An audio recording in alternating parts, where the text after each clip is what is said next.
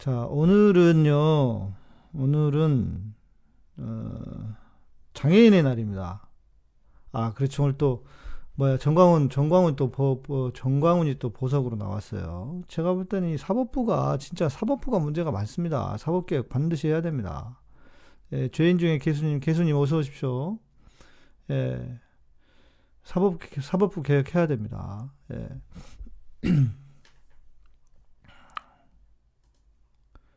예, 아, 40번째 장애인의 날이군요. 어, 지금 우리 청취자들 중에도, 어, 지금 이제 라이브로 오시는 분들 중에도, 어, 실은 이제 좀 장애가 있으시고 몸이 불편하신 분들이 몇 분 계셔요. 예, 뭐, 제가 아는 분만 해도 지금 한 세 분 정도 되는데, 음, 사법개혁 해야겠죠.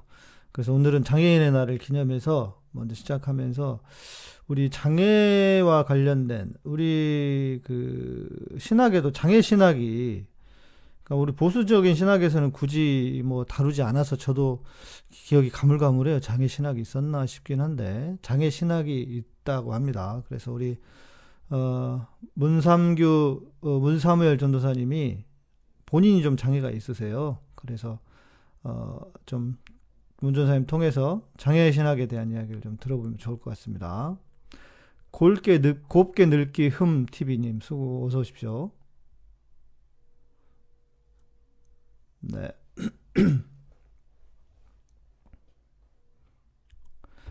네, 우리 문전도사님. 아, 네, 안녕하세요, 목사님. 네, 아, BTS님 오랜만에 뵙네요. 잘 지내고 계시는지 궁금합니다. BTS님. 네, 우리 문전도사님이 좀 그, 불, 몸이 좀 불편하시잖아요. 네, 고등학교 때 조금은 그러셨거든요. 아니고요, 많이 불편합니다. 많이. 말하는 거 보면 하나도 안 불편해 보여. 예. 그, 고등학교 때 그러셨다고 그랬나요? 운동하시다가? 운동하다 그런 건 아니고요. 예. 근데 운동은 중학교 때까지 하는 걸로 이렇게 정식으로 은퇴를 했고요, 끝냈고, 네. 이제 고등학교 올라와서 고등학교 1학년을 마칠 때쯤, 그때 97년도인데, 네. 그때 뇌출혈로 쓰러졌어요. 아, 그러니까 어린 나이에 쉽지 않은데, 많이 드문 예. 일인데요. 그쵸. 그게 뭐, 다들 아시는 것처럼 뇌출혈 원인이 고혈압이라든지, 네. 뭐 흡연이나 뭐 술 마시는 그런 것 때문이라고 많이 생각들 하시잖아요. 예. 그게 아니라 그 머리 안에 혈관이 엉켜서 태어나는 정식 병, 그 의학적 명칭으로는 음. 뇌동정맥 혈관 기형이라는 상태로 태어났던 거예요, 제가. 아, 그랬다가 발병한 예, 그걸 거예요? 모르고, 고등학교 때? 그쵸. 모르고 쭉 이제 17년간 살아오다가 예. 고등학교 1학년 정확한 날짜도 잊어버리지 않는데 97년도 11월 24일 날 그렇게 갑작스럽게 시험 공부를 하던 중에 아. 뇌출혈로 쓰러졌던 거예요. 그 갑자기 그런 게 아니라 선천성이었는데, 그러니까 시한폭탄이 머리 안에 있었던 거죠. 예, 예. 그랬군요. 쉽게 표현하면 예. 네. 그러니까 우리 문 전사님을 그 직접 뵌 분들은 잘 모르실 거예요. 그 안 뵌 분들은 근데 저는 이제 몇 번 뵀잖아요. 그래서 네. 오른쪽이 좀 불편하시고 맞, 아니 왼쪽요. 왼쪽이었나? 네. 왼쪽이었나? 예. 그리고 네, 아무튼 이 그 저 우리나라가 또 이렇게 장애 장애인에 대해서 이렇게 썩 이렇게 훌륭한 그나마 지금은 좀 나아졌지만 지금은 상당히 많이 개선이 된 편이었는데 네. 제가 장애를 이제 얻게 된 생기게 된 그때만 해도 상당하게 인식이 안 좋은 상태였어요. 그렇죠. 예. 네. 되게 좀 경멸하듯이 예. 뭐 그렇게 보거나 마치 아이들 자녀들 가르칠 때 안 좋은 본보기의 대상으로 지칭을 한다거나 그런 일이 음. 일상다반사였죠. 또뭐 이렇게 뭐 저 형처럼 된다 뭐 이렇게 그쵸. 너 말 안 들으면 저 이상한 형처럼 된다? 음 뭐 그런 표현을 당사자가 앞에 있음에도 불구하고 서스럼 없이 한다든지 그런 건 일상이었죠. 예. 근데 이게 교회 안에서도 그게 되게 심하다고 그래요. 지금 요즘도. 여전하죠. 사실은 교회는 예. 말을 고상하게 해서 그렇지 예. 사실 그 내용은 훨씬 더 악독하고 처참하죠. 그래요. 어떤 식인가요? 왜냐면은 장애라는 인지적 요소가 긍정적인 요소가 아니잖아요. 사실은. 그렇죠, 그렇죠. 예, 냉- 냉정하게 얘기를 해서. 예, 그래서 문화적으로 그리고 종교적으로 이게 풍습 가운데서 죄와 저주와 징벌 이런 것들과 꼭 연결을 시켜요. 음, 그 장, 장애신학으로 공부를 해보면 마찬가지고. 예, 그게 기독교에서는 특히나 이제 인간의 죄성 이런 부분 또 이후에 원죄 말고도 우리가 짓는 자범죄 그런 것들과도 이렇게 연결을 시켜서 네. 징, 징벌하고 이제 이어가는 거죠. 음, 그렇죠. 네가 지은 죄가 있어서 이렇게 된, 거, 된 거다, 이렇게. 그렇죠, 그렇죠. 예, 그렇게 하거나 혹시 네가 알지 못하는 죄가 있거나 네, 혹은 죄를 지었음에도 불구하고 네. 회개하지 않아 음. 인간의 죄, 뭐 음. 그렇게 이어서 너의 그 상태는 받아 합당한 거다. 음, 라는 식으로 요구하지도 않은 정당화 내지 상태에 대한 인지를 억지로 시키려고 하는 거죠. 음, 그 자의가 아니라 타의에 의해서. 그게 그 장면이 성경에 나와요. 음. 네. 너무 잘 아시는 모습인데 그 욥기에 보면은 욥이 이렇게 친구들이. 빙창, 예, 네. 빙창이 생기고 악종이 생기고 막 그래서 건강도 잃고 뭐 자녀도 잃고 많은 것을 잃게 되잖아요. 네. 그때 엘리바스나 이제 빌닷이나 이 소발 이 세 친구 대표적인 세 친구가 와서 이 전형적인 꼰대 교회 꼰대 모습을 다 보여줘요. 음, 뭐 대표적으로 엘리바스가 제일 꼰대적인데 그 너가 지금 지은 죄가 있을 거다. 그렇죠.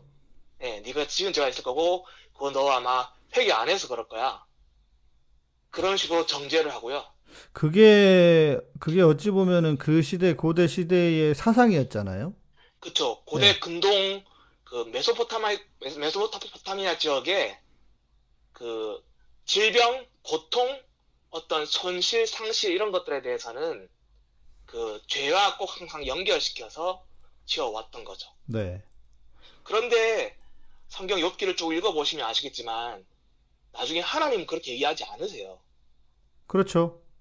예, 하나님은 예, 나중에 그렇게 그세 친구가 정죄하고 네가 받는 고난이 네가 지었던 죄보다 사실 더 자비로운 걸 거야. 이런 말도 안 되는 합리화를 시키기도 하고 이렇게 그 욕, 이렇게 정죄를 하는데 거기서 욕도 가만히 있진 않죠. 음, 네. 우리 그 양희사 목사님께서 제일 싫어하시는 자기가 주인이 되려고 하죠. 음, 나는 떳떳하다. 네, 네. 난, 나는 의롭다.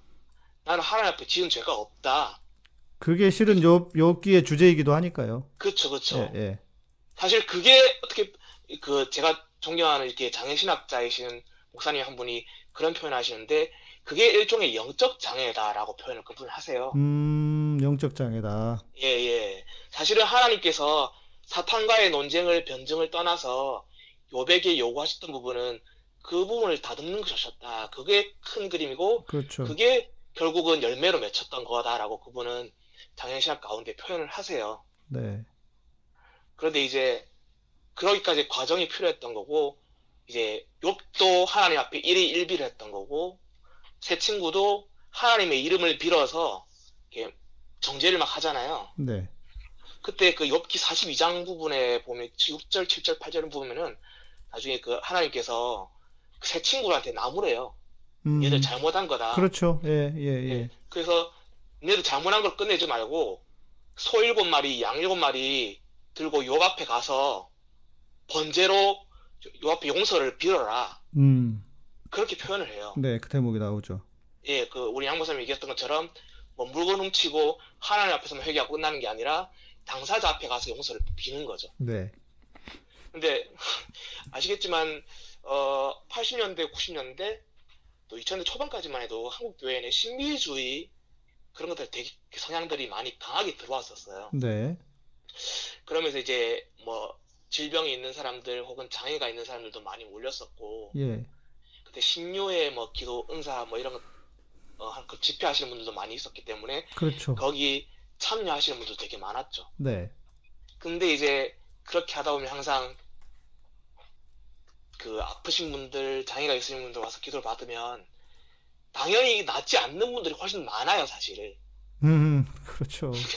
예, 100명이 기도 받으면 한 명이 나을까 말까 한 거죠, 사실은. 예, 근데 그 한 명이 부각되어서 그런 거고 예. 나머지 99명은 나 치유받지 못하는 케이스가 대부분이에요. 훨씬 더, 훨씬 더, 거의 대부분이라고 봐야죠. 예. 그쵸. 근데 그 99명이 믿음이 없는 것처럼 취급을 받는 음, 거예요. 음, 음. 한국 교회의 죄와 장애, 고통, 질병, 그리고 치유에 대해서 잘못된 인식이 그렇게 더 있는 거죠. 그러니까 이제 그러면 이제 좀 더 구체적으로 장애 신학이다라고 할 때, 네, 그러니까 지금 우리 전사님 얘기해 주시는 게 일종의 그 장애 신학의 흐름하고 연결이 돼 있는 것 같은데, 맞아요. 지금 그러니까 장애가 곧 장애가 있고 그 장애가 고침받지 못하면 믿음이 없는 것이다라고까지 연결이 돼 버린다는 거잖아요. 그쵸. 그게 이제 그, 뭐냐, 그, 욥의 새 친구들이 했던 태도인 거죠. 그렇죠. 그런데 하나님은 사단과 논쟁할 때도 그렇고, 네. 그리고 욥과의 대화를 할 때도 그렇고, 네. 예.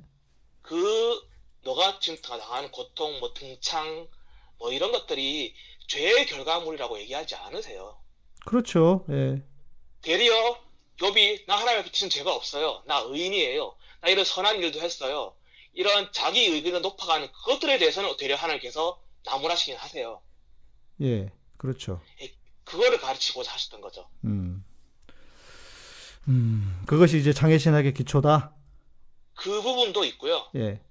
그리고 그걸 통해서 하나님께서 이렇게 회복해 갈 거죠. 사실은 사탄이 욥에게 고통을 줬던 이유가 하나님께서 욥한테 허락했던 축복을 다 뺏어버리면 욥이 하나님 부정하고 거다. 예. 떠날 거다. 네. 라는 걸 하나님 앞에 그 던졌던 거잖아요. 그렇죠. 근데 그게 그런 모양으로 던졌지만 실은 장애신학 가운데 그 흐름과 상황과 상태를 보자면은 욥이 친구들과의 관계가 그로 인해서 끊어지고 부서지고 네. 잘못되고 그들의 잘못된 정죄의 모습으로 인해서 친구들과 관계가 흐트러지고 하나님께 깊게 나아가지는 못하지만은 하나님 앞에 기쁨으로 나아가지도 못하고 네. 그런 상태로 이어지는 가운데서 하나님께서 욥에게 말씀하시고 욥의 의- 의를 잘못된 의를 드러내시고 그런 가운데 아까 말씀하셨던 것처럼 그욥 친구들이 욥에게 또 용서를 구하고 번제를 드리고 관계를 회복하잖아요. 네. 그래서 회- 관계의 회복, 하나님과의 축복 회복으로 이어지는 모습으로 이- 하나님께서 이끌어 가신다는 거죠. 음. 그러니까 고통이나 질병이나 장애는 그 상태나 현상, 기능적 손실, 뭐 또는 사회적 인지, 뭐 차별 인식 자체만으로 보면은 일이 일비할 순간들이 사실 되게 많아요. 네. 그렇죠. 당연히 그렇죠. 예, 예. 그렇죠. 너무너무 많은데, 불편하고 힘들고. 네. 그렇죠. 하나님 근데 일이 일비하지 마라고 하시는 거죠. 음. 구약에서는 이렇게 대표적인 그 말씀 가운데 설명하시고 우리에게 가르치시는 부분이시고 신약에서는 사실 그 시각장애인이 날 때부터 시각장애로 태어난 자에 대해서 저 상태는 누구 죄인지 예수님께 그렇죠. 바리새인들이 묻잖아요. 네네. 그때 이제 그때 예수님께서 하신 말씀이 하나님의 일을 나타내기 위해서 그런 거다. 네. 저 사람 잘못 아니다라고 얘기하는 거죠. 네. 사실 같은 맥락인 거죠. 그렇죠. 예. 그런데 아까 말씀드렸다시피 그 무속 신앙으로부터 시작해서 죄와 장애, 질병, 고통 이런 것들을 쭉 다 이어왔기 때문에 그것이 현 시대에 나로 인해서 나타난 내 죄로 인해서 나타난 현상이다라고 가르치는 게 사실 제일 쉬워요. 음, 그렇죠. 가장 간단하고, 그죠? 가장 네. 간단하고 심플하고 네. 드러나게 눈에 보이고 네, 네. 그리고 그 사람의 어떤 열심, 회복을 위한 열심, 뭐 이런 것들 교회에 묶어두기 위해서도 사실 가장 좋고, 음. 그렇게 함으로 인해서 그 사람이 열심히 함으로 인해서 그 다른 비장애인 성도들, 네. 그들에게도 동기부여가 되기도 쉽게 하기 음, 때문에, 그렇죠, 그렇죠. 아까 어렸, 많은- 어린 애들한테 너 그 크면 저렇게 돼? 이렇게 얘기하는 그쵸. 것처럼. 예. 그쵸, 그쵸. 그 시각 장애인 분들, 뭐 김용호 박사님도 그렇고, 교회에 다른 장애인 분들이 간증하러 오신 분들 좀 많이 오잖아요. 네. 어, 뭐, 그, 장애가 있음에도 불구하고, 이게, 사회적으로 조금 이름이 있으시거나 성공하신 분들이 간증하러 오시면, 저도 그렇게 간증을 몇 천 명 앞에서 해본 적이 꽤나 있는데, 네. 되게 웃기면서 씁쓸하고 슬픈 일이 간증이라든지, 음. 강의가 끝나고 나서 일어나는 게, 대충 무슨 얘기인지 알겠다. 되게 짐작이 됩니다. 그래요? 네. 네. 끝나고 이제, 주일학교, 뭐 부모님들이라든지 집사님들이 자기 애들 데리고 꼭 와요. 예. 그래서 뭐 이런저런 얘기 나누다가 꼭 붙일 필요 없는데 덧붙이는 말이 그거예요. 예. 야, 뭐 누구야?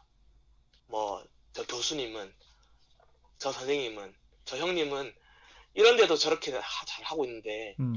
넌 어, 왜 그러냐? 이런 식으로 이제 나무라는 현상을 한 번씩 보긴 해요. 네, 네, 네. 예, 그러면은 이게 저는 솔직히 속에 어머니는 왜 그러십니까? 라고 저는 묻고 싶은데 음. 차마 그러지 못하는 거죠. 네. 그러니까 이제 이런 게 있는 것 같아요. 우리가 그 장애인을 배려한다고 하면서 네, 그 보이지 않는 어떤 그 차이, 물론 차이는 분명히 존재하죠. 그쵸? 근데 이제 그 제가 이렇게 몇 분들 경험을 해봤더니 그 얘기를 하시는 거예요. 그냥 자기는 너 몸이 그렇게 안 좋은데도 열심히 하니까 대단하다. 이런 얘기가 제일 싫대요. 어, 맞아요. 예. 그냥 똑같이 봐줬으면 좋겠는데. 그쵸. 예. 음, 그런 거죠. 핸디캡이랑 장애가 달라요. 어떤 의미냐면, 네. 그, 뭐, 예를 들어서 농구 선수 중에 아주 키 작은 NBA 농구 선수인 뭐 타이론 예, 보그스라든지, 예, 예. 스퍼드의 아주 유명한 선수잖아요. 네. 키가 170이 안 되거나 뭐 아주 작은 키인데, 그래도 아주 유명한 선수가 됐잖아요. 그렇죠. 근데 그건, 그 키 작으면 그들에게 핸디캡이지 장애가 아니에요. 사실. 그렇죠. 예. 근데 그들에게 그것을 나쁘다고 할 수 없는 거잖아요. 그렇죠. 그게 나쁜 게 아니죠. 예. 그죠? 예. 근데 만약에 두 다리가 없거나 음. 또는 저처럼 다리를 저는 사람이 NBA에 진출한다라는 것은 아, 있을 수 없고 잘못된 거라고 생각하는 거죠. 음. 그리고 사실 그게 잘못된 거는 맞긴 맞아요. 왜냐면은 음, 네. 공평한, 그 언페어하니까요.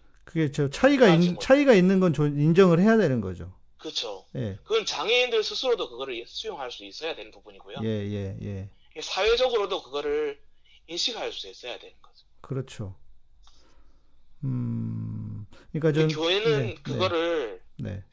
무조건 극복할 것으로만 던져요. 음, 그렇네요. 장애는 극복할 게 아니거든요. 네, 네, 네. 그러니까 지금 어. 네, 우리 전사님 얘기해 주신 핵심이 거기 있는 것 같아요. 네. 장애하면 일단 우리하고 다르니까 첫 번째 쟤는 불쌍하네 아니면 예, 무슨 죄를 지었네. 그리고 아니면은 죄를 지었네 죄를 지었네 하는 건 진짜 심한 케이스인 것 같고요. 그렇게 음, 꽤나 이야기하는. 거예요. 근데 그런 게 많다는 것도 저도 깜짝 놀랐는데 그리고 아니면은 그 이제 뭔가 치유의 대상이라고 해야 될까? 맞습니다. 회복과 치유의 대상. 예. 그리고 그래서 치유가 안 되면 뭔가 믿음이 없는 사람인 것 같고 그게 이제 제 죄하고 연결이 되는 거겠죠? 그쵸. 뭔가 죄가 있으니까 저러겠지 이렇게 되는 거고. 치유의 관점으로 볼 때는 일부분은 맞는 부분이 있어요. 예. 왜냐하면 육신의 뭐 또는 장애, 질병에 대한 치유가 아니라 음. 그 치유란 개념이 관계 회복 부분도 포함되는 거지 않습니까? 그렇죠. 그죠? 예. 그 장애로 인해서 막혀 있던 여러 사람들과의 관계 회복들, 아까 새 친구와, 욥과 새 친구의 회복들 이랬던 것처럼, 예. 그리고 그 장애인과 교회 공동체와의 관계 활동적인 부분에 대한 회복, 네. 그 장애인과 사회적인 활동 가운데 있는 회복, 그것이 자, 뭐 봉사활동 도움이나 또는 국가적인 사회 시스템적인 도움으로 인해서 얻어진 회복이든 음, 그 음. 회복은 분명히 필요한 부분인 거죠. 네. 우리 지금 댓글에 태고로즈님께서 네. 저는 교회 목사가 제가 제가 죄가 많아서 아들이 장애가 되었다고 해서 어이가 없었다 이러시는데 저런 경우가 정말 많아요. 그러니까 말이에요. 근데 이제 최고 어려운 케이스가 어떤 케이스냐면요. 네. 예를 들어서 목사님이에요. 예. 사역자인 거죠. 음, 음. 그런데 애가 사역자, 예, 사역자 본인이 장애가 있는 건 그나마 나아요. 예, 예. 그나마 낫고 그것을 극복하며 살아가는 것들이 더 우리가 은혜가 될 수도 있을 거라고 어느 정도 지금은 많이 나아졌기 때문에 그나마 나은 편인데 자녀가 장애가 있잖아요. 네. 사역자의 장애가 있 자녀가 장애 있으면은 그렇지. 맞아요. 부교육자라 가지를 못해요 어지간해서. 네, 그렇죠, 그렇죠. 예, 예. 진짜 그러네. 우리 김희님께서 그런 말씀을 주셨는데 장애에 대한 인식 자체가 조선 시대만도 못하다. 맞습니다. 보니까 우리 조선 시대에는 되게 그 장애 있는 분들을 고, 고, 그 뭐야, 배려하고 그렇게 했었던 것 같던데 우리 사회가 우리 선조들은 그쵸. 예, 생계를 책임질 수 있게끔 일거리를 꼬박꼬박 갖다 주기도 하고요. 예. 뭐 그런 제도적인 부분이 아주 많았죠. 아, 예, 그, 또, 제 장애 이야기 하니까 생각나는 게 갑자기 그, 그리스, 그리스 사, 사회에는 장애인들을 그렇게 뭐, 그냥 내다 버리기도 하고 막 그랬다고 그러던데, 장애인들을 비하하고. 그게 그런 중세 그리스 로마 시대까지 갈 필요도 사실은 없어요. 음, 그 종교 개혁이 있기 바로 직전이었던 게 루터가 활동하시던 시대 있지 않습니까? 네, 그때 했던 루터가 했던 발언 중에 어떤 발언이 있냐면요. 네, 정신 장애인들은 그 어, 무슨 강이죠? 그거 되게 긴, 큰 강. 아, 센느 강, 그 센느 예, 아? 프랑스의 센강. 프랑, 예, 예, 그 강에 빠져 죽어야 된다라고 심지어 루터도 아니, 인식적인 부분이 없었기 때문에 예, 표현했죠.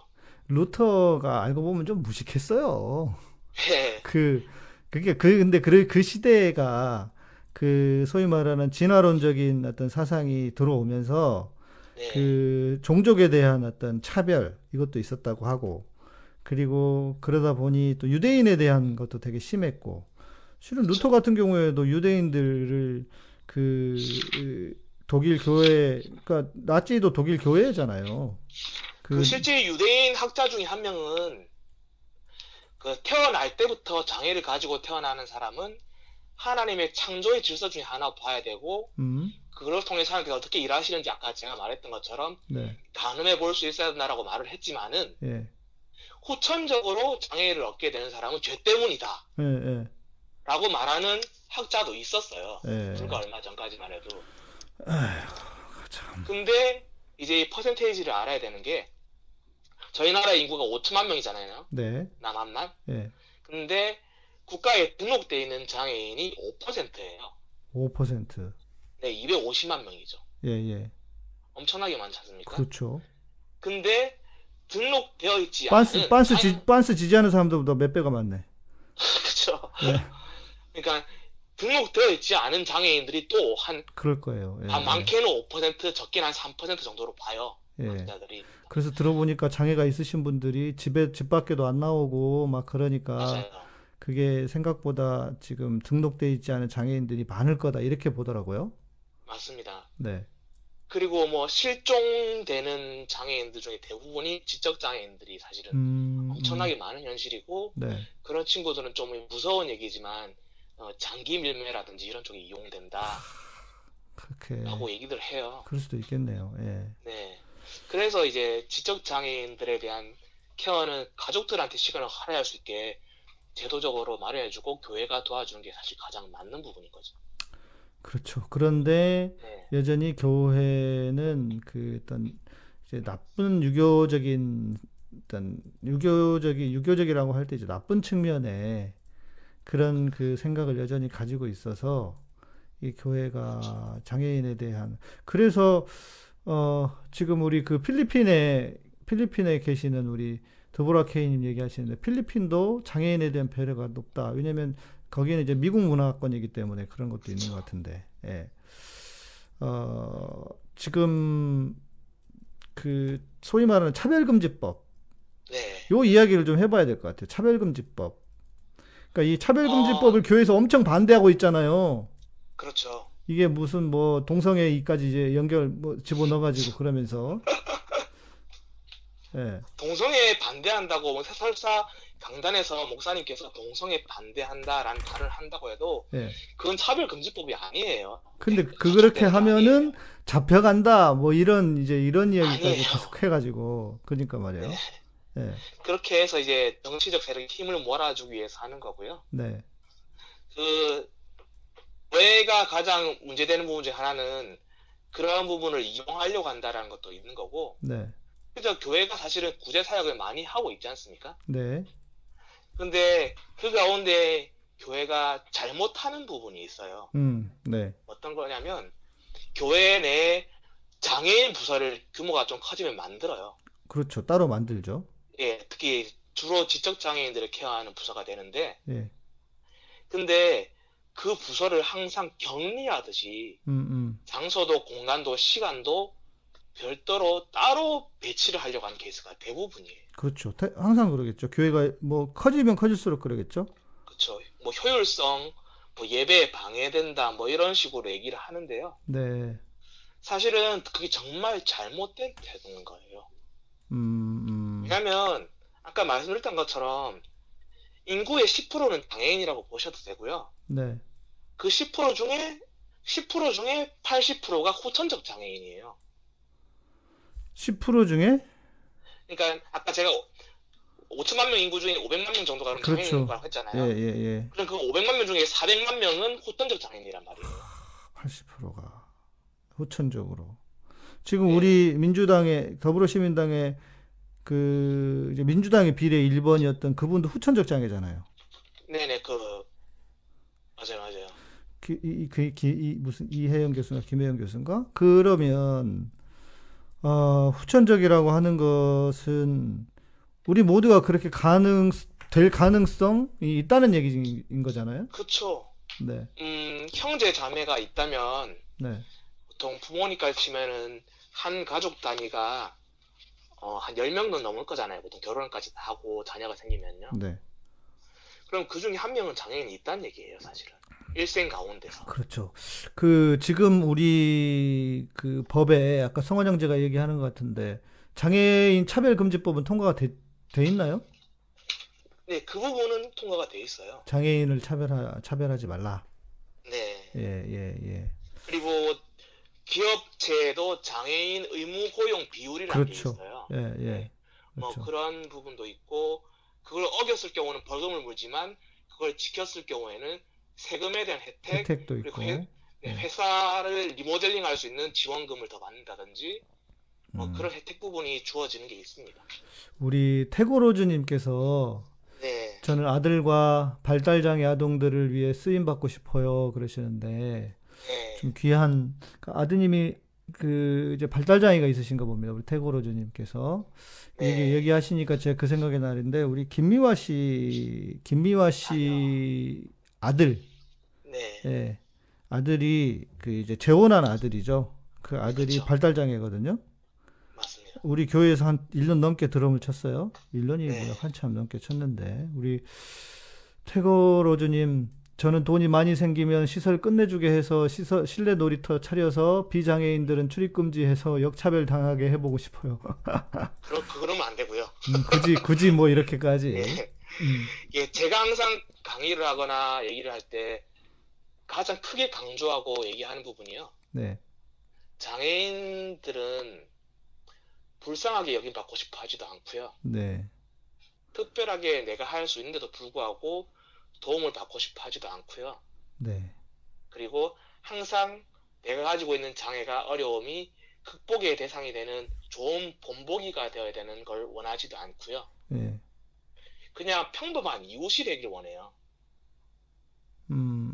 그렇죠. 예, 예, 네, 그쵸. 예. 근데 항상 도와줘야 될 대상, 그리고 뭔가 극복해냈으면, 아, 훌륭하다, 박수받아, 칭송받을 대상이라고 여겨진다는 거죠. 음, 네. 그거 원하지 않는 겁니다. 네, 아마 우리 태그로즈님은 부모 입장에서 너무 좀 네. 이렇게 많이 마음이 아프셔와서 그동안에 그러셔서 그러신 것 네. 같아요.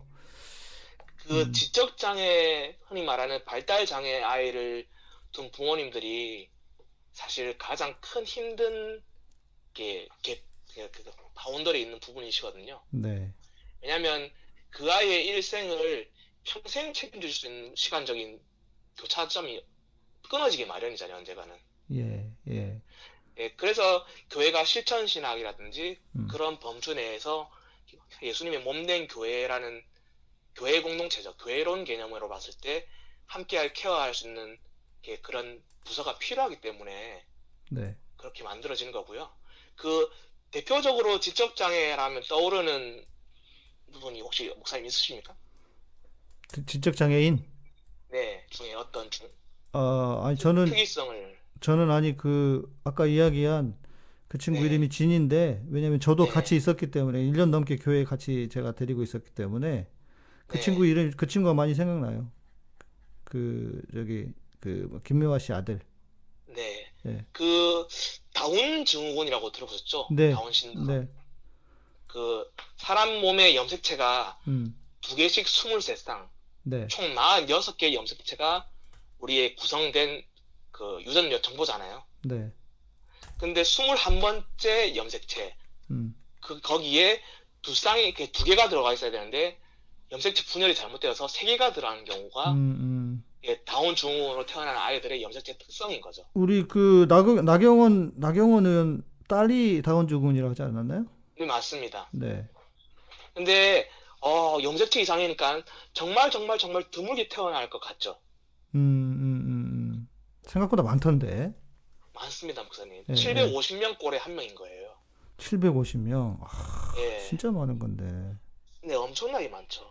그러니까 이제 이게 선진국을 보면 그러니까 네. 이게 참 우리가 그 아까도 말씀드린 것처럼 그 잘, 그 유교의 잘못된 그 문화의 문화 때문에 그런 것 같은데 우리는 장애인들에 대해서 너무 좀 특, 특, 그좀 뭐라고 해야 될까? 특별, 좋은 의미의 특별한데, 특별함인데, 장애인들을 좀 이렇게 터부시한다고 해야 될까?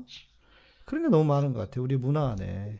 그렇죠. 그, 혹시 아실 거예요. 지금 80년대 초반까지만 해도 태어났던 분만 해도 동네에서 흔히 말하는 좀 바보 형아, 바보 누나 같은 친구들이 음, 음. 한 명씩 좀 있었던 거 혹시 그렇죠. 기억하실까요? 보통 그렇죠. 예, 저도 어렸을 때 예. 생각해보면 있었던 것 같아요. 그렇죠. 그리고 네. 그런 자녀가 있는 집에 있는 부모들은 항상 다른 일도 못하고 그 자녀만 계속 음, 음, 케어하고 음. 뭐 지금처럼 시설이라든지 설비가 되는 것도 아니었기 때문에 네. 예, 본다고 모든 경제 활동, 일상생활을 다 버리고 사는 거죠. 네, 그랬죠. 예. 예, 그렇기 때문에 그 집은 항상 가난했던 거예요. 음, 음, 음. 4인 가족 내- 내지 5인 가족이 있다면은 네. 그 아이 한 명을 위해서 다른 아이들은 학업적인 부분도 많이 놓치게 되고 부모들은 둘 다 일을 일대로 많이 하고 소비는 소비대로 그 한 명을 위해서 많이 하기 때문에 부의 축적이 되지 않는 거죠. 네. 그런 경우 때문에 음. 되게 많이 사실은 뭐 사실 뉴스가 당시에는 많이 발달되지 않아서 그렇지 사건 사고가 되게 많았고요, 사실은. 네, 그랬죠. 그리고 네. 장애인이라고 하는 이유 때문에 그 네. 성적으로 착취를 당하기도 하고 뭐 다들 아시는 것처럼 염전노예는 많이 들어보셨지 않습니까? 그렇죠. 예, 예, 예. 수도 네. 없이 알고 있는 이야기고. 우리 사회가 정말 그런 부분은 이제 우리 코로나 이후에 정말 우리가 선진국으로서의 어떤 그 이치를 갖게 되는 것 같은데 이런 부분들도 좀 우리가 변해야 될 것 같아요. 그것을 위해서 교회가 먼저 좀 진짜 앞장서야 될 것 같고. 예.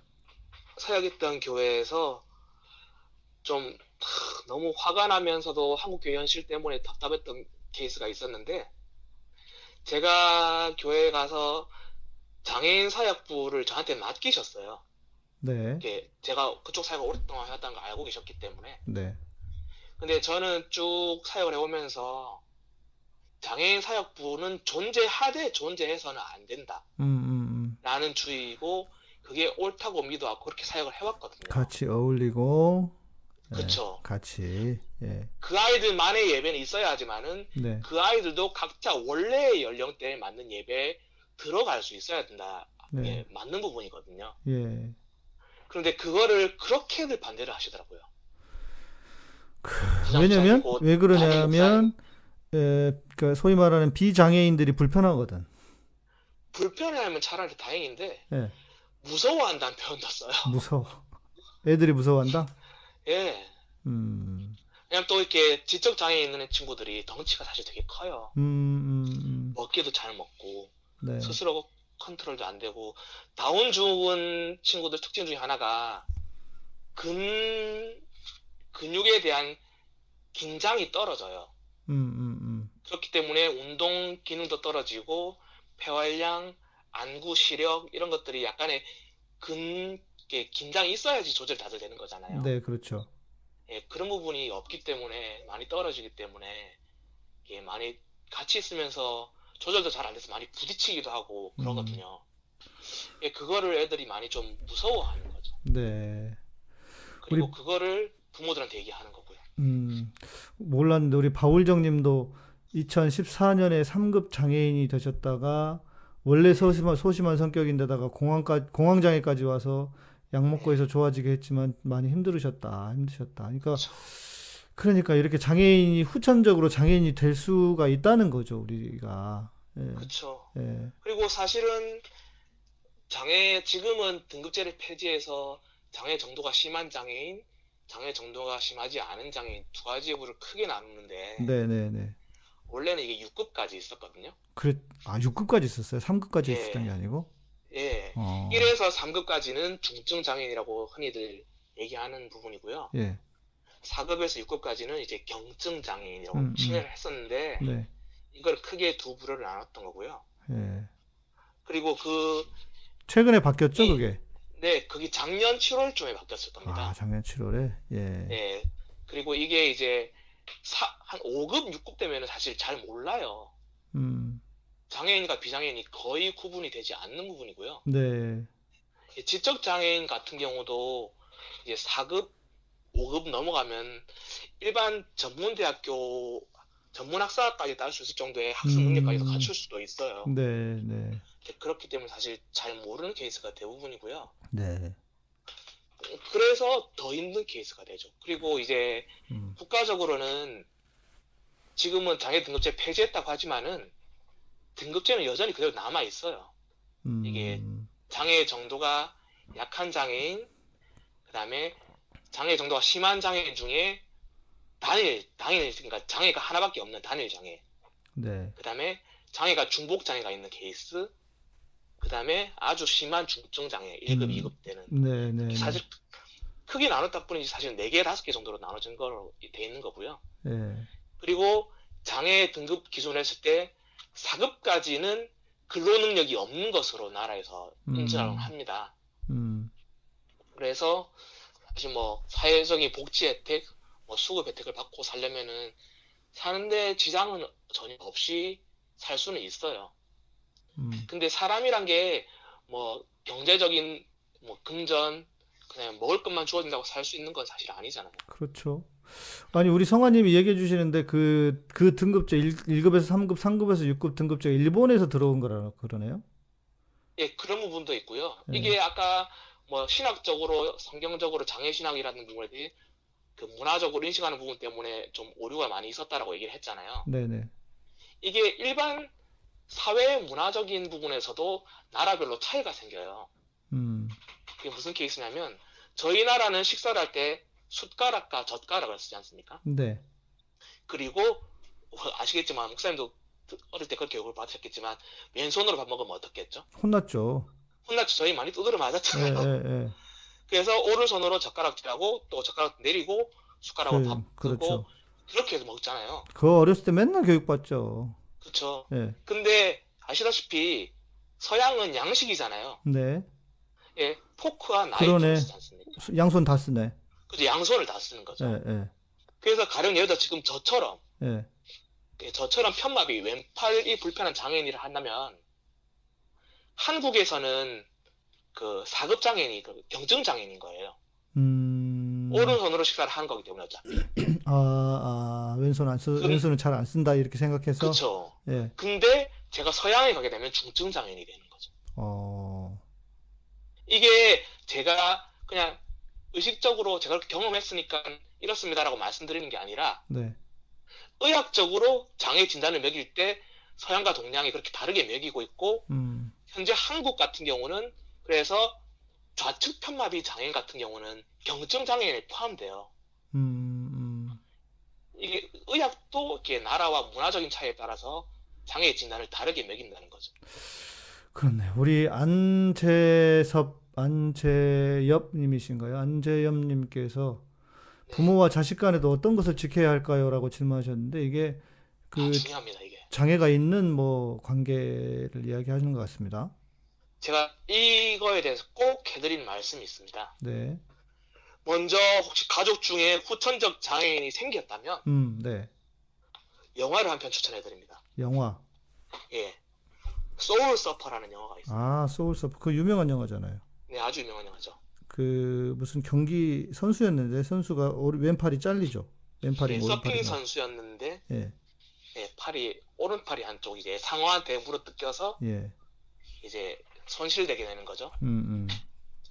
예, 그게 이제 후천적 장애로부터 오는 심리적 타격감, 상실감, 그리고 가족들에 대, 가족들이 또 주변 사람들이 보이는 관심과 도움 손길에 대해서 느끼는 게 괴리 뭐라 해야 될까? 이 아무튼 그런 네. 어려움들은 내가 아무것도 아닌 존재가 되어버릴 것 같은 그런 되게 자 뭐라 해야 될까? 그런 감정을 느끼는 단계들이 다 표현되어 있어요. 음, 한 손으로 칼질을 하고 요리하는 훈련 단계부터 그런 게 있는데 아까 이러 아까 목사님께서 말씀하셨던 분 중에 그런 일이 있었을 거예요. 저도 똑같은 일을 겪었었는데 네. 장애가 생긴 건 어쩔 수 없고 일단 생활에 적응하고 삶을 살아갈 수 있게끔 저도 훈련을 하고 해야 되잖아요. 예. 근데 그런 가운데 주위 나를 사랑하는 사람들, 가족들은 그걸 눈으로 보고 지켜보기 되게 힘들어해요. 그렇죠. 쉽지 않죠. 그쵸? 얼마나 고통스러워요. 얼른 도와주고 싶어 하거든요. 음, 음, 음, 예, 예. 뭐 적절히 도와주는 건 고마운 일이고 그렇게 할 필요가 있으신데 음, 그 하는 걸 지켜봐 주는 게 더 중요합니다. 음, 그리고 꼭 도와줄 필요가 있다면은 내가 도와줘도 되겠, 줘도 되겠니라고 물어보고, 물어보고 음, 음. 돕는 게 우선순위고요. 음, 그렇게 하지 않으면은 세상에 쓸모없는 존재가 되어버린 것 같은 아, 예. 그런 그 뭐랄까 외톨이 돼가는 느낌이랄까요? 그게, 아무- 그게 그 도움이 자칫하면 무례한 도움이 될 수 있다는 거잖아요. 그쵸. 예. 그게 그 영화에도 이렇게 그렇게 똑같이 표현되고 음, 음, 그 여, 주인공인 여자애가 이렇게 화를 내는 오빠들이 도와주는 장면에서 화를 내는 장면으로 표현되어 나오는데 음, 저도 똑같이 화를 낸 적이 있었어요 친구랑 가족들한테 음, 음. 그렇네요. 예 아, 네. 참, 음. 그러니까 이 어찌 보면 우리가 장애를 가지고 있다는 것 자체가 고통이잖아요. 그렇죠 저도 실은 이제 생, 그 사, 살아가면서 그런 생각을 가끔씩 해요. 만약에 내가 어, 다리를 잃어버리거나 네 앞을 못 보게 되거나 저도 그럴 수도 있는 거잖아요. 어, 어. 뭐 목사라고 그런 일이 안 생기겠어요? 그럴, 그렇죠 그럴 수도 있는 거니까. 그러면 그랬을 때, 야, 내가 어떻게 살아야 되나, 이제 그런 고민들, 생각들을 해보는데, 어, 그러니까 그, 그러니까 그 생각 자체가 너무 고통스러운 것 같아요. 이게 쉬운 일이 아니라서. 그렇죠 근데 아무튼 이렇게 장애를 가지고 사시는 들- 분들을 보면은 참 대단하다 싶어요, 정말. 사실 대단한 건 없어요 목사님 아니, 그러니까 무슨 자기와의 얘기냐면- 싸, 일종의 자기와의 싸움이잖아요. 하고 싶은 것도 하지 못하는 것도 있고. 아 물론 그거야 그렇죠 네, 그러니까 그런 면에서.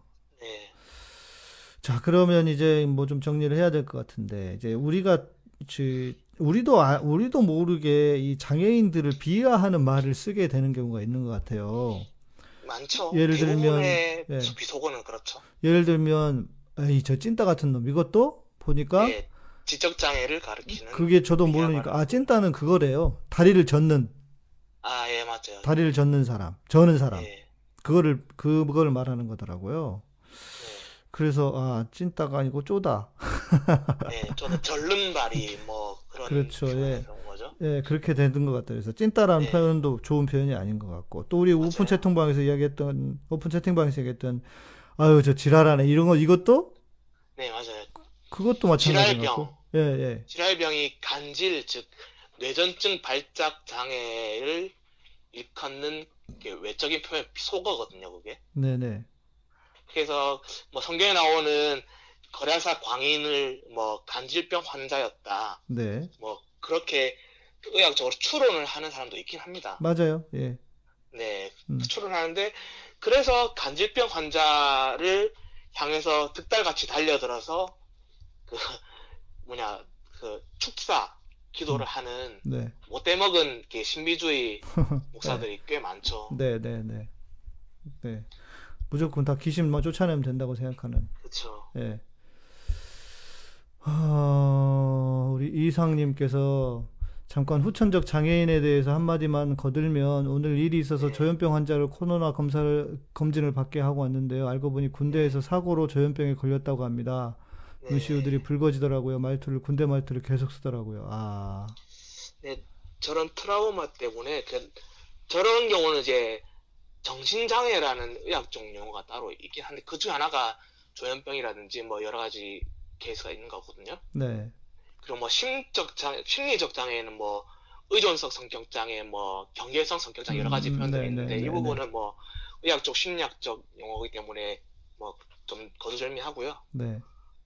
어 바라는 건 사회는 점점 장애인들이 살아가기 편한 사회가 되어가고 있어요. 그렇죠. 그러겠죠. 우리 사회는 분명히 네. 그럴 거고요. 예. 시스템적으로도 제도적으로도 그렇고 네. 과학의 발달도 그렇고요. 네. 그런데 교회는 점점 점점 더 퇴보한다기보다는 음. 관여하지 않으려고 하는 음. 그런 성향을 많이 가져왔어요. 관여하지 않으려고 한다. 예, 신경 쓰지 않으려고 한다. 아, 예, 예. 예. 그런데 분명 말씀드렸던 것처럼 교인이 100명 있다면 100명 중에 5명은 장애인이거든요. 음. 수치적으로 본다면은 네. 그게 절, 절대적일 수는 없겠지만요. 예, 예. 전체적으로 그렇게 사회 있어야지 그쵸 정상적인 거죠. 음. 근데 그렇지 않은 곳이 있어요.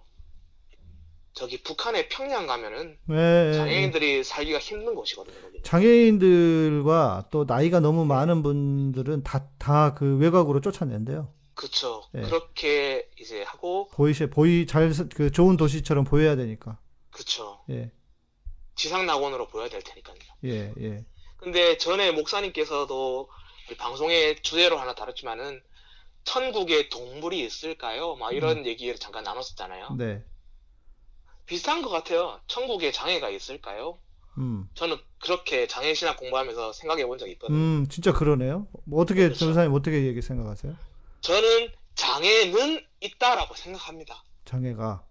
네. 다만 음, 그게 우리가 느끼는 괴로움, 고통, 불편함으로 느껴지는 게 아니라 네. 우리 양희삼 목사님께서 머리카락이 카락이 되게 멋진 회색 빛깔이 본인의 트레이드 마크자 특징이잖아요. 네. 네, 그런 것처럼 음, 하나의 특징적인 부분으로 인식될 수 있을 거라고 생각해요. 음, 음. 그러니까 이게 보수적인 신학에서는 네, 에, 장애를 그러니까 기존 제가 배울 때는 그러니까 장애가 어떤 인간의 타락한 그 타락 때문에 일어난 하나의 그 이제 어떤 일그러짐? 세상이 일그러지면서 인간도 뭐 그게 어떤 누가 누구에게 그런지는 모르겠지만 그러나 일부에게 일어난 어떤 그런 그 세상에 향한 저주의 저주처럼 그렇게 그런 일들이 일어나서 천국에서는 그 모든 장애들이 회복이 된다. 이렇게 우리는 배웠던 것 같거든요. 그렇죠. 네. 왜냐하면 천당 음. 뭐 이렇게 이 세상에 비할 바 없는 모든 것들이 회복되어 있는 완벽한 완전한 세상 네. 그런 개념의 천국을 가르쳐 왔잖아요. 예, 그러니까요. 근데 우리 양무사님께서 계속 가, 그 가르쳐 주시고 알려주셨지만은 실제로는 하나님의 통치가 음. 바르게 임한 곳이야말로 네. 천국이지 않습니까? 그러니까 그런 차원에서 전사님 얘기를 해 주시니까 네. 아, 그래 본인이 그리고 그이 존재하지만 그것이 어떤 하나님의 아름다움 안에 들어갈 수 있으면 그렇죠. 그것도 그럴 수 있겠다. 그런 생각이 네. 드네요. 예. 어, 가령 예를 들어서 제가 장애를 얻었을 때 당시 초기만 해도 어, 저는 이동권이 보장되지 않은 아주 극심한 장애인이었어요. 네. 근데 지금은 뭐 타고 자 전동 휠체어를 타고 다니지 않지만 타고 자면 전동 휠체어를 타고 다닐 수도 있고 목사님 아시다시피 저는 또 전동 휠이라는 걸 타고 또 좀 더 수월하게 다니지 않습니까? 네. 이런 personal mobility가 발달되면서 이렇게 이동권에 대한 확장도 더 커졌고 네. 그렇기 때문에 장애에 대한 그 physical적인 의학적인 부분은 그대로지만 저의 기능적인 부분은 사회적 변화에 따라서 개선이 되고 네. 인식의 개선에 따라서 저의 삶이 더 윤택해진 거라고 할 수 있거든요. 네, 네. 이 또한 하나님께서 섭리 가운데 임하시는 것처럼 음. 천국은 더 많은 것이 예비되어 있을 거라고 생각할 수도 있는 거죠. 네. 우리 히무라 켄시님은 천국에 장애가 있으면 안 돼요. 저희 엄마는 1급 시각 장애인이셨다가 돌아가셨는데 천국에서는 아름다운 거 다 보셔야 되잖아요. 그러시거든요. 저도 저도 몰라요, 사실은. 네. 근데 제 생각 객관적으로 조금 고민해보고 성경적인 부분, 신학적인 부분을 둘러보았을 때 예. 있어도 모방할 거다. 음. 어머니께서 설사 시각 장애인으로 천국에 인다 할지라도 천국의 많은 것들을 누리고 하는 것들에 대해서 어쩌면 우리보다 더 많은 것들을 그러니까 이제 이런 거잖아요. 장애가 있지만 더 이상 장애가 아닌 세, 세상이죠. 그렇죠, 그렇죠. 예, 예. 그렇게 될 수도 있는 거죠. 네. 예. 심지어 그 fMRI라고 해서 펑션 MRI라는 의료기계도 최근 몇 년 전에 개발이 됐거든요. 네. 그 MRI라는 기계가 우리 머리 안에 뇌 세- 신호를 읽어들여서 뇌파라든지 뭐 뇌기능적 장애라든지 그런 것들을 진단해내는 그런 의학적 기계지 않습니까? 네. 근데 그것들에 대해서 fMRI라는 것은 우리가 지금 눈으로 상상하고 보고 있는 것, 생각하는 것들을 이미지화시켜서 출력시킬 수 있는 음, 음. 그런 장치예요. 네. 그러니까 반대로 그것을 역으로 시킨다면은 우리가 가지고 있는 이미지나 싸- 그런 것들을 머리에 직접 신호체계로 입력시킨다면은 눈이 보이지 않아도 예. 보이는 것처럼 인식할 수 있는 그런 시대가 올 거라는 거죠. 네. 그래요. 예.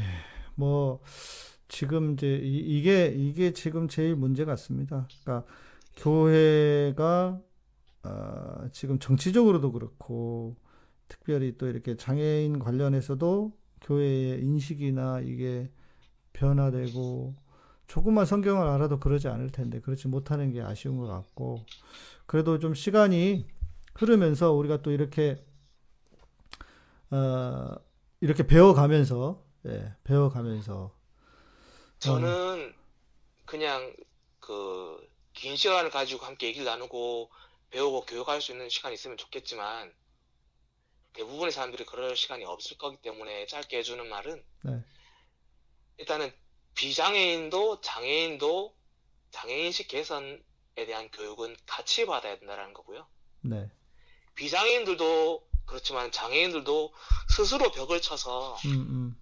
그 섞이려고 하지 않는 사람들이 사실은 되게 많거든요. 그렇죠. 예. 네.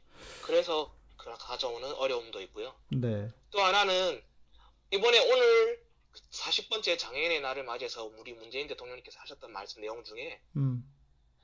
장애인이 편한 세상이면 비장애인은 더 편하다라는 내용이 있었어요. 음, 그렇네요. 저, 네, 저도 자주 하는 말이긴 한데 음. 우리 운전자들 쓰시는 power window, 어, 파워 핸들 처음에 다들 장애인들 위해서 음. 개발했던 거였거든요. 음, 음. 목사님 아시겠지만 저희 어릴 때는 이렇게 손을 뱅뱅뱅 돌려서 이렇게 창문 아, 열어쳤습니다. 이렇게 그냥 돌렸죠. 제가 처음 타던 그죠? 차가 그랬어요. 그리고 아, 내가 네. 처음 타던 차가 프라이드였는데 빨간 프라이드였는데 이게 파워 핸들도 아니었어. 그래서 그냥 얼마나 열심히. 돌렸잖아요. 예, 예. 예. 예, 그런 부분에 대한 지금 근데 장애인들보다는 사실은 그렇죠. 비장애인들이 네, 훨씬 네. 더 수월하게 쓰고 있지 않습니까? 그렇네요. 예. 그렇죠. 음. 그것도 그렇고 그 아주 작은 생활 부분에서는 그 우리 아주 여름에 시원한 아이스 아메리카노 마실 때 꼬부라진 빨대 이렇게 딱 straw 이렇게 많이 쓰지 않습니까? 네. 그게 일본에서 이렇게 누워 있는 뇌성마비 장애인 자녀를 둔 엄마가 네. 자기 자녀를 위해서 개발한 빨대예요. 아. 그런데 실제로는 지금 장애인들보다는 음. 우리 비장애인들이 더 많이 쓰고 있지 않습니까? 네, 네, 네. 그런 거라고 생각을 해요, 저는 사실. 네. 이런 것들 하나하나가. 그러니까 이제 이런 것 같아요. 우리 그 지금 댓글에서도 우리 성환 형제가 네. 우리 그랑디소님께서 어 장애인으로서 멋진 역할을 보여주세요. 성환 형제한테 그랬더니 그렇게 말하는 것도 차별이다. 그러면서 맞습니다. 그냥 같이 사는 거다. 예. 이게 답인 것 같아요. 예, 그냥 같이 그냥 사는 저, 것. 좋은 이웃이 되어주세요 하면 돼요. 네, 그냥 같이 사는 것. 네. 그리고 아니 그러니까 이런 거잖아요. 제가 누구는 키가 크고 누구는 키가 작은 것처럼 그쵸. 아 좀 불편한 몸이 불편한 분은 아 그렇게 불편한 분이니까 하니- 하고 또 불편하니까 멀쩡한 사람이 좀 더 배려해주고 도와주고 도와주고 하는 거죠. 근데 그게 좀 있어요. 제가 예전에 음, 한 18년 전쯤에 그 전라도 덕유산 향척봉 있지 않습니까? 네, 1614m 되게 높은 산인데 거기를 이제 발달 장애인 친구를 데리고 제가 정상을 이렇게 정보가로 등반을 한 적이 있었어요. 네, 근데 만약에 비장애인이 그 발달 장애인 친구와 함께 등반을 했다면 그렇게 큰 이슈가 되지 않았을 거예요. 음, 근데. 예, 1급 당시에는 제가 1급 장애인이었거든요. 네, 네, 1급 장애인인 그렇게 지체 장애인인 제가 지적 장애인 아이를 데리고 등반했던 게 이슈가 됐던 음, 거예요. 음, 그래서 다큐멘터리를 뭐 본의 아니게 이렇게 반 설득 반강조 때문에 찍, 찍은 적이 있었는데 음. 네. 어 좋은 홍보도 됐고 많은 이렇게 좋은 일도 있었지만 덕분에 한켠에는 그냥 하는 건데 저는 음, 음, 그렇게 음. 생각하는 거죠. 네. 그러니까 이제 이런 걸 것 같아요. 그러니까 우리 네. 비장애인들이 어, 무례하지 않게 네네. 장애인들에게 무례하지 않게 그러면서 함께 사는 그냥 같이 사는 예, 어 지금 그 태고로저님께서 네. 장애라는 단어는 좋은 단어가 아니에요라고 이렇게 표현을 해주셨는데요. 음, 저는 이건 또 그렇게 생각하지 않아요. 음. 그러니까 인정하자는 거잖아요. 예, 예, 장애인이 스스로 장애인에 대한 상태인 걸 수용할 수 있고, 이렇게 별로 캥김 없이, 꺼리낌 없이 나타낼 수 있어야지, 음, 음. 그게 문제가 사실 되지 않는 거거든요. 그래서 제가 장애인들도 함께 교육을 받아야 된다고 하는 부분이 사실은 그거예요. 네, 네, 네. 네, 그러니까 차 차이를 인정하면 되는 거죠. 그죠? 예, 예. 뭐, 양희삼 목사님께서 머리카락이 회색이라서 문제될 건 없잖아요. 그렇죠. 예. 예. 그런 거죠. 네. 그래요. 좋은 결론인 것 같습니다. 네, 또 많이 배웠고요. 전도사님. 네, 짧게 장애 신학적인 부분으로 요약해서 말씀드리면은, 네, 고통, 질병, 혼란, 장애, 이런 어려움 가운데, 이번 코로나도 마찬가지잖아요. 네, 일희일비하고, 저주하고, 판단하고, 하지 않았으면 좋겠습니다. 교회 음. 사람들이 하나님의 이름을 빌어서요. 그렇죠. 예, 그게 장애 신학의 가장 큰 걸림돌입니다. 음, 하나님 그 흐름과 역사적 시간, 그것들에 대해서 투자하는 에너지와 사람들의 헌신을 통해서 맺혀지는 열매를 보고 판단하시는 거지. 네, 뭐 이번에 코로나처럼 그게 중국의 뭐 종교 핍박 때문에 그렇다, 네. 뭐 심판하기 위해서 그렇다 그런 거 아니잖아요. 너무 무식해서 그래요, 그거는. 자꾸 사람들이. 사람들이 도식화시키고 싶어하고 사람들이 단순하게 세상을 보기 때문에 네, 또 깊이 생각하고 사고하지 않고 그래서 그러는 거죠, 그게. 네, 예. 아, 우리 태고로즈님은 장, 장의 단어 한자 뜻을 말씀드린 거래요. 아, 네. 아니면 저는 뭐 장애란 단어가 조금 편견을 주는 것 같다 싶으면은 그냥 저는 몸이 좀 불편합니다. 네, 이렇게 네, 얘기하는 것도 나쁘지 않아요. 네. 그래요. 어, 우리 이신득 전도사님, 예수님도 있는 모습 그대로 보셨는데 우리가 그러지 못한 그러지 못한다는 게 부끄러움을 느낍니다. 네. 그 사실 이스라엘 성경에 나오는 역사는 구약도 신약도 다 아주 많은 장애인을 통해서 하나님께서 일을 하셨거든요. 음, 네. 왜냐면 뭐 이- 이삭은 시각 그 시각 장애인이었고 그 야곱은 야곱도 시각 장애인인 레아를 또 아내로 맞이하게 되고 음, 그런 가운데서 자기 아버지 이삭의 시각 장애를 통해서 자기가 속여서 장자권은 어떤 거에 대해서 좀 더 죄책감으로 생각하게 되고 뭐 그런 역사함들 또 약복 강가에서 하나님의 천사와 씨름하면서 환도뼈가 위골되면서 얻게 됐던 그것들이 일시적인 장애인지 영구적인 장애인지는 알 수 없는 부분이지만 네.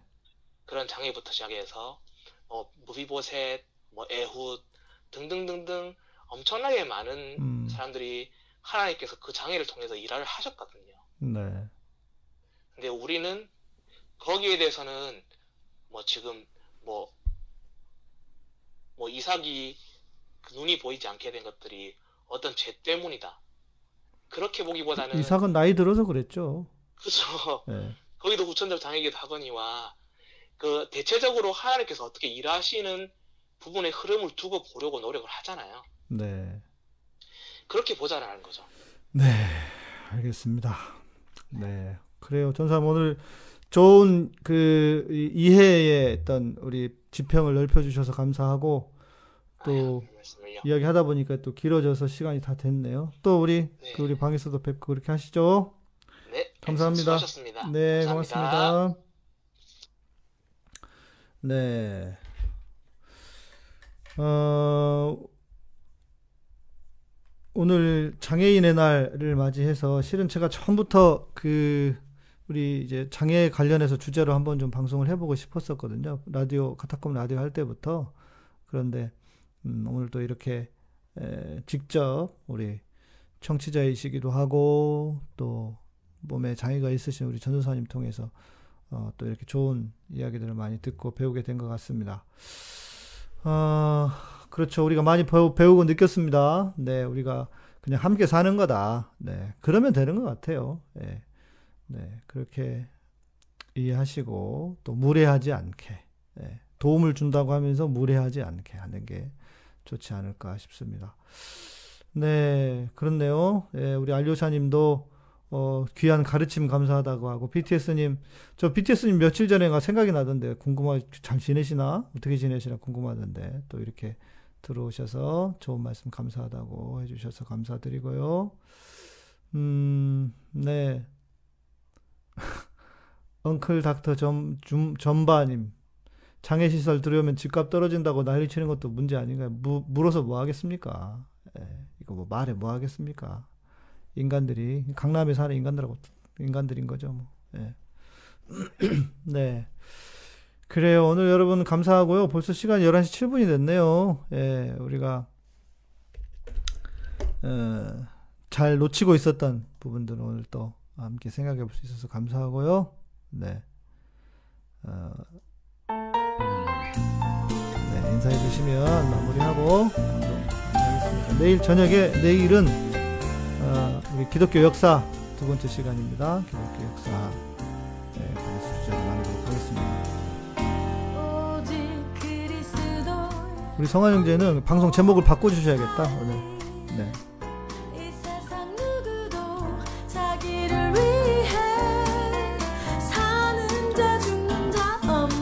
그렇죠. 우리 우리가 나 사는 그 이 세상 누구도 자기를 위해서 살지 않아요.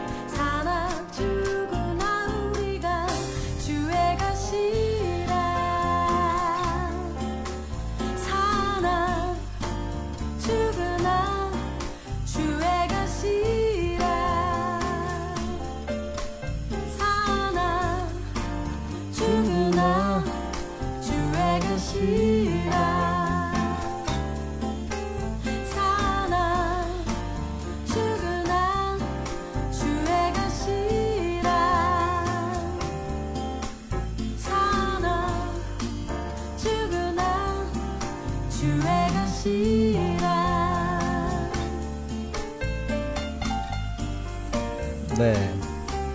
감사합니다. 여기서 방송은 마무리할게요. 한 번만 더 드릴까요?